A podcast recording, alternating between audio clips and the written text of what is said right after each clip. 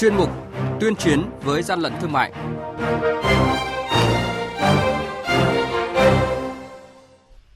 Thưa quý vị, trong chuyên mục này ngày hôm nay sẽ có những thông tin đáng chú ý đó là Quản lý thị trường Đắk Nông xử phạt cửa hàng xăng dầu sử dụng chứng chỉ kiểm định hết hiệu lực, phát hiện và thu giữ hơn 1.400 kg bột ngọt hạt nêm giả nhãn hiệu hàng hóa tại Bình Định và doanh nghiệp không thể đứng ngoài cuộc chiến phòng chống hàng giả. Bây giờ sẽ là nội dung chi tiết. Nhật ký quản lý thị trường, những điểm nóng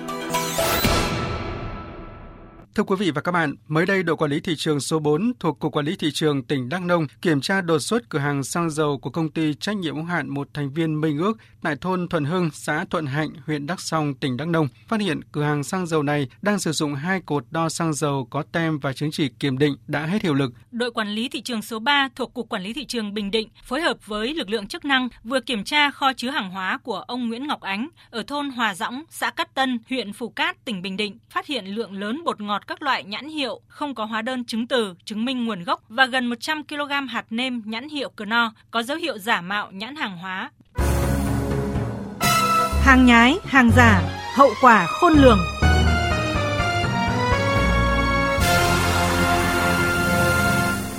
Thưa quý vị và các bạn, vừa qua Cục Quản lý Thị trường thành phố Đà Nẵng tiến hành kiểm tra đột xuất 5 cửa hàng kinh doanh đồng hồ trên địa bàn thành phố và đã tạm giữ gần 1.300 chiếc đồng hồ đeo tay các loại có dấu hiệu giả mạo các nhãn hiệu nổi tiếng đã được đăng ký bảo hộ tại Việt Nam. Theo ước tính, hiện nay có tới 70% đồng hồ nhái các thương hiệu lớn đang tràn lan ngoài thị trường. Với công nghệ chế tạo tinh vi, một chiếc đồng hồ giả nhái giống từ 80 đến 90% so với đồng hồ thật. Trước thực trạng này, một số hãng đồng hồ thương hiệu nổi tiếng cho rằng để được gọi là một chiếc đồng hồ chính hãng phải có 3 yếu tố: sản phẩm chính hãng, nhập khẩu chính thức từ hãng do đơn vị nhập khẩu được hãng chứng nhận, bảo hành được hãng ủy nhiệm mỗi sản phẩm chính hãng khi bán ra luôn đi kèm với quyền lợi của người tiêu dùng là dịch vụ bảo hành chính thức từ hãng sản xuất. Nhằm bảo vệ người tiêu dùng tránh tiền mất tật mang, thời gian tới, lực lượng quản lý thị trường tăng cường kiểm tra kiểm soát mặt hàng đồng hồ, thông tin công khai trên các phương tiện thông tin đại chúng, những cửa hàng, cơ sở bày bán đồng hồ giả, nhái các nhãn hiệu nổi tiếng.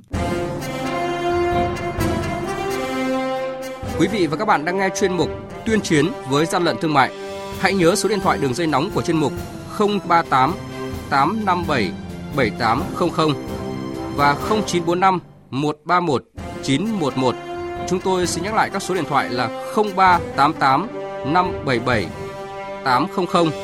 và 0945 131 911 sẽ tiếp nhận ý kiến, phản ánh, kiến nghị, tin báo của các tổ chức cá nhân liên quan đến gian lận thương mại, hàng giả, hàng nhái. Tuyên chiến với gian lận thương mại phát sóng trong thời sự đồng hành sáng Thưa quý vị và các bạn, mỗi năm các cơ quan chức năng của Việt Nam đã phát hiện và xử lý hàng nghìn vụ việc hàng giả, hàng xâm phạm quyền sở hữu trí tuệ. Tuy nhiên, công tác chống hàng giả vẫn còn nhiều khó khăn, chưa mang lại hiệu quả như mong muốn do gặp nhiều vấn đề hợp tác từ phía doanh nghiệp, thậm chí không ít doanh nghiệp không dám thừa nhận sản phẩm của mình bị làm giả, làm nhái. Chính vì vậy, tuyên chiến với gian lận thương mại, vi phạm quyền sở hữu trí tuệ có hiệu quả thì doanh nghiệp không thể đứng ngoài cuộc chiến phòng chống hàng giả. Hành vi gian lận thương mại, buôn lậu, hàng giả, hàng nhái, hàng kém chất lượng, vi phạm quyền sở hữu trí tuệ trong những năm gần đây, mức độ ngày càng tinh vi, phức tạp hơn. Đặc biệt, hàng giả, vi phạm sở hữu trí tuệ không chỉ được sản xuất trong nước mà còn được sản xuất ở nước ngoài, sau đó đưa vào trong nước tiêu thụ bằng nhiều cách khác nhau. Theo ông Trần Hữu Linh, Tổng cục Quản lý thị trường, Câu chuyện về một giám đốc doanh nghiệp không dám thừa nhận sản phẩm của mình bị làm giả đã trở thành một giai thoại khó tin trong công tác phòng chống hàng giả, hàng nhái. Vì nếu doanh nghiệp không tham gia vào cuộc chiến này thì những nỗ lực của lực lượng quản lý thị trường sẽ khó có thể mang lại hiệu quả tối đa.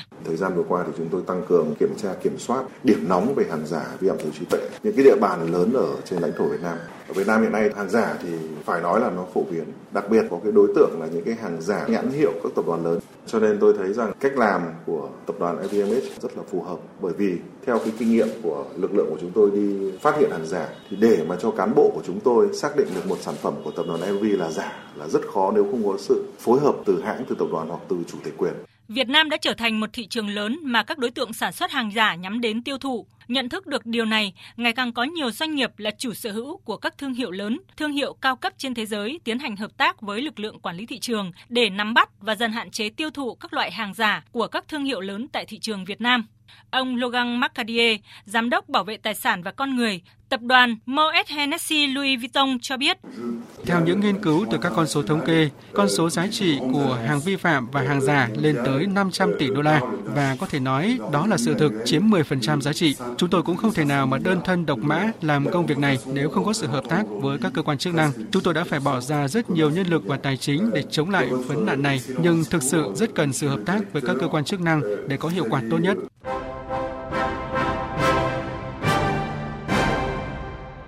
Chung tay chống hàng gian, hàng giả, bảo vệ người tiêu dùng.